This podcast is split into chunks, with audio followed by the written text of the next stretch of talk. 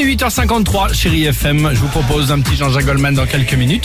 Il y aura également Adèle, où on se fera plaisir avec euh, Stevie Wonder. C'est à suivre et c'est juste après ça sur chérie FM.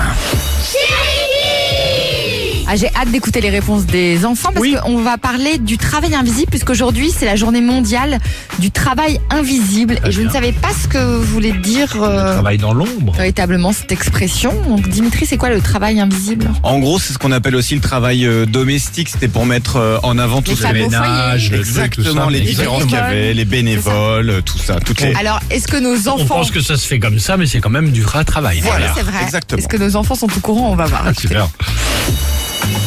C'est quand, par exemple, t'es un agent secret. Je pense que Ah oui, le voilà. travail invisible, c'est que c'est quand on a l'impression que la personne, elle travaille pas.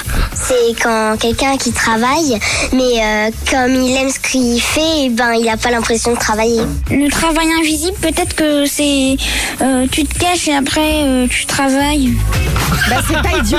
Bah non, c'est pas C'est bête. un on peu va- ça, en bah, même c'est un temps. peu ça aussi, Hein exactement. Ouais, c'est pas bah, nous, on en connaît hein, ici dans la boîte du travail caches invisible. à la Bah, nous, ouais. d'ailleurs. ah non, je pensais pas à ça, moi. Ah, ouais, moi non Bah, plus. certains qu'on a, même- qu'on a jamais vu. Hein, ça, c'est- euh, 8h54, chez IFM, la plus belle musique continue. Qu'est-ce que tu vas nous faire écouter comme euh, musique, comme extrait Ah, c'est Imagine, ouais. Génial. On les écoute évidemment juste après, après les infos de 9h. À tout de suite sur Chéri FM. Belle matinée.